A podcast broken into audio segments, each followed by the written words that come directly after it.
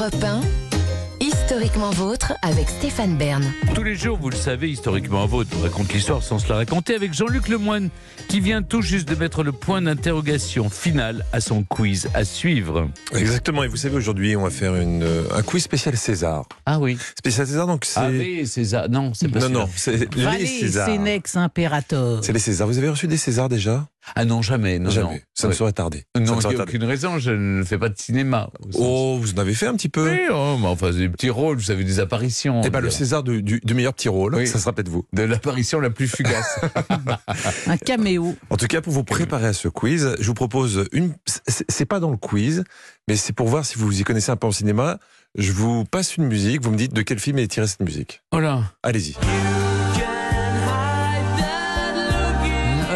Boum. C'est la boum, ça, oui. ouais. Ah, pas Non. tout à fait. Euh, bah, Diabolomante. Euh, pas non. tout à fait non plus, mais Euh, vous étiez pas loin. Euh, la Boom 2. Ah. La Boom 2, voilà. Oh c'est les là Cook là d'Aboux. là là. Il est fort, je savais. Je savais. Je pense que je mise sur lui pour le quiz tout à l'heure. Mmh, on il verra. en a dansé des slows Là, là-dessus, le point. Stéphane. Non, non, vous avez juste de l'espoir. Ah bon. Non, vous êtes juste galvanisé par cette première bonne réponse. Exactement. Mais avant cet affrontement, je vais lui laisser la parole. Clémentine Portier-Keldenbach nous raconte des histoires dont elle seule a le secret. Dans l'intimité de l'histoire. Et aujourd'hui, Clémentine, vous nous racontez l'une des premières femmes cochères de l'histoire, Madame Ludgen, alias, comment vous l'appelez, la comtesse du pain de la Guérivière, ça? Exactement. Bah Qui- oui, c'est c'est- c'est celle dont on se souvient, oui. Elle devait rouler des mécaniques au milieu des hommes, mais sans moteur, a priori, n'est-ce pas? Oui, c'est ça, parce que cette profession était réservée aux hommes, figurez-vous. Alors quand en novembre 1906, trois femmes commencent un apprentissage d'un mois pour passer l'examen de la préfecture de police et devenir disait-on, cocher ou cochère, probablement les deux, eh bien, euh, ça fait parler dans Paris. Vraiment, c'est un scandale, en, somme. hein. Alors, elles vont devoir euh, passer exactement le même examen que les hommes. Et, en quoi ça consiste d'être cochère à l'époque? Bah, Avant tout, il faut savoir s'occuper d'un cheval, naturellement, être capable de le soigner en cas de pépin. Il faut quand même connaître le code de la route qui existe déjà, la géographie de Paris et de sa banlieue, et le mode de fonctionnement des nouveaux taximètres. Le taximètre, c'est cet appareil qui existe d'ailleurs toujours, maintenant il est électro- électronique, hein, mais qui permet de mesurer le montant de la course en fonction de la distance parcourue et du temps passé à bord du véhicule. Et parmi les deux premières euh, cochères, on va dire cochères, il y a Madame Eugénie Charnier, qui était livreuse de lait depuis 13 ans. Donc la dame, le- l'examen pour elle n'a pas dû être trop difficile. C'est-à-dire qu'elle, ça fait 13 ans qu'elle conduisait une charrette et qu'elle livrait du lait. Bon, elle l'a passé sans difficulté. Et la seconde s'appelait Clémentine Dufaux. Son mari était cocher, donc il a dû un petit peu la, la, la, driver pour, euh, pour qu'elle passe l'examen. Et ces deux dames commencent donc leur service en euh, février 1907. C'est il n'y a pas si longtemps tout ça. hein. Alors évidemment, la presse est emballée par, par ce, ce phénomène et la presse titre La capitale compte six de ces automédons enjuponnés. De quoi s'agit-il? Un automédon. Automédon, c'est le personnage dans la mythologie grecque qui conduit le char du bouillant Achille pendant le siège de Troie. Il s'appelle Automédon. Vous allez le retenir, bien sûr. Alors, la presse fait une telle pub à, ces dames que bientôt les candidates affluent. Il y a plein de femmes qui veulent passer l'examen. Dès l'été 1907, on compte près de 40 40 cochères dans Paris et 20 qui sont en cours d'apprentissage. Et alors les cartes postales de cochères se vendent comme des petits Ah oui. pains. Je sais Il n'y a pas- pas des gens qui ont protesté en disant je refuse mais bien de sûr, mais bien monter sûr que si. Mais je pense que si euh, vous voulez, ça a dû faire le même effet que la, la première femme euh, dans la patrouille de France, par exemple. On se dit, mais c'est extraordinaire. Il y a une femme, et là, une femme cochère extraordinaire. Mais la chouchoute des journalistes, c'est donc cette madame Ludgène Comtesse du Pain de la Guérivière, une parisienne de 35 ans.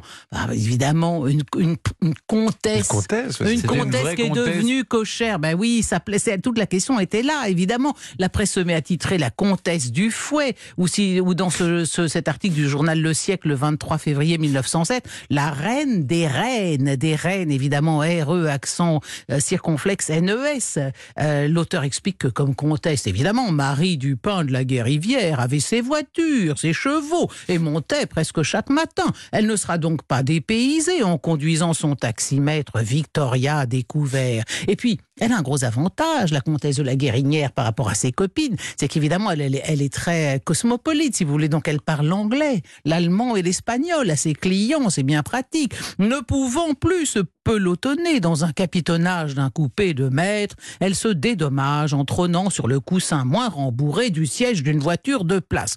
Bon, en tout cas, la, On la- savait écrire quand même ah à bah oui. l'époque. hein. la, la pub fonctionne parce que la, première course de la comtesse est tellement attendue qu'on a dû prévoir un, un service d'ordre devant l'affluence. Mais oui, tout le monde veut voir ça, bien sûr. hein. Alors, vraie ou fausse comtesse, vous posiez la bonne question, Stéphane. C'est difficile de savoir parce que la dame n'est pas bavarde. Alors, elle serait née Paris 13e, aurait épousé un comte richissime dont elle aurait eu 11 enfants. Déjà, vous voyez, euh, Paris 13e et 11 enfants, ça fait pas très aristocratique, mais et 8, elle, aurait Ah, perdu. Non, mais si, c'est vrai. Enfin, sauf, sauf euh, dans un temps plus reculé 11 où enfants tout- ou c'est le 13 alors non, 13e? les, les 11, ans- 11 enfants en 1880, euh, oui. Alors que dans, évidemment, dans les familles euh, aristocratiques de toute éternité, on pouvait tout à fait avoir euh, 8, 9, 10, 11 enfants et on mourait en couche. Et alors, elle raconte qu'elle est la nièce de. Théodore Bo- Botrel. Vous voyez qui est Théodore. Botrel Il est très connu à l'époque. C'est le chanteur qui chante La Pimpolaise et le mouchoir de Cholet. Donc, elle se trouve un petit peu un lien comme ça avec une célébrité. Qu'est-ce qu'il y a vrai dans tout ça? Bah, elle- Son mari était effectivement un comte d'origine poitevine qui a fait faillite à la suite de mauvais placements, mais elle se garde bien de signaler qu'en fait elle a quitté son, son compte de mari, elle a eu un enfant avec un autre alors qu'elle était encore mariée, elle n'a qu'un un lointain, lointain, très lointain rapport avec Botrel, et on sait aussi qu'elle a été convoquée au tribunal de la Seine parce qu'en fait elle, elle avait emprunté un costume de cochère qu'elle n'a jamais payé. Donc vous voyez, puis elle a fait, on sait qu'elle a fait toutes sortes de petits métiers, elle était notamment concierge, donc euh, donc voilà, est-ce qu'elle est vraiment comtesse ou pas? Mais son histoire est vraiment une histoire de déclassement social euh, à, cette dame. Elle a tout perdu, elle a été obligée de se mettre à, travailler. Mais comme c'est une maline, elle n'est pas cochère depuis un mois que déjà elle, elle écrit ses souvenirs. Et ses souvenirs s'intitulent La vie à grand guide. hein. Les guides sont donc les reines qui servent à, à diriger les chevaux.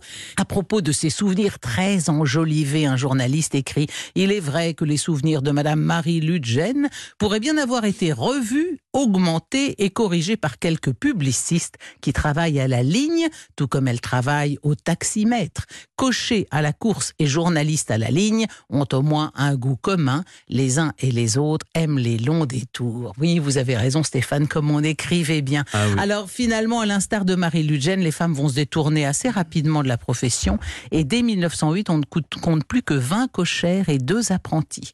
La plupart d'entre elles ont été découragées par les accidents, les disputes avec la police ou les clients, l'hostilité des cochers qui menaçaient de faire grève. Les hommes n'étaient pas du tout contents de voir débarquer des, femmes dans leur métier. Et puis simplement les railleries, elles ont fait l'objet de beaucoup de railleries. Vous voyez-vous, ça c'est comme ça depuis toujours. Les hommes ont beau avoir bien plus d'accidents qu'elles, il faut toujours qu'ils charrient les femmes au volant. Ah, si au moins ils savaient le faire avec classe, en leur lançant quelque invective à l'ancienne du genre « Va donc !» et « Automédon en juponné !»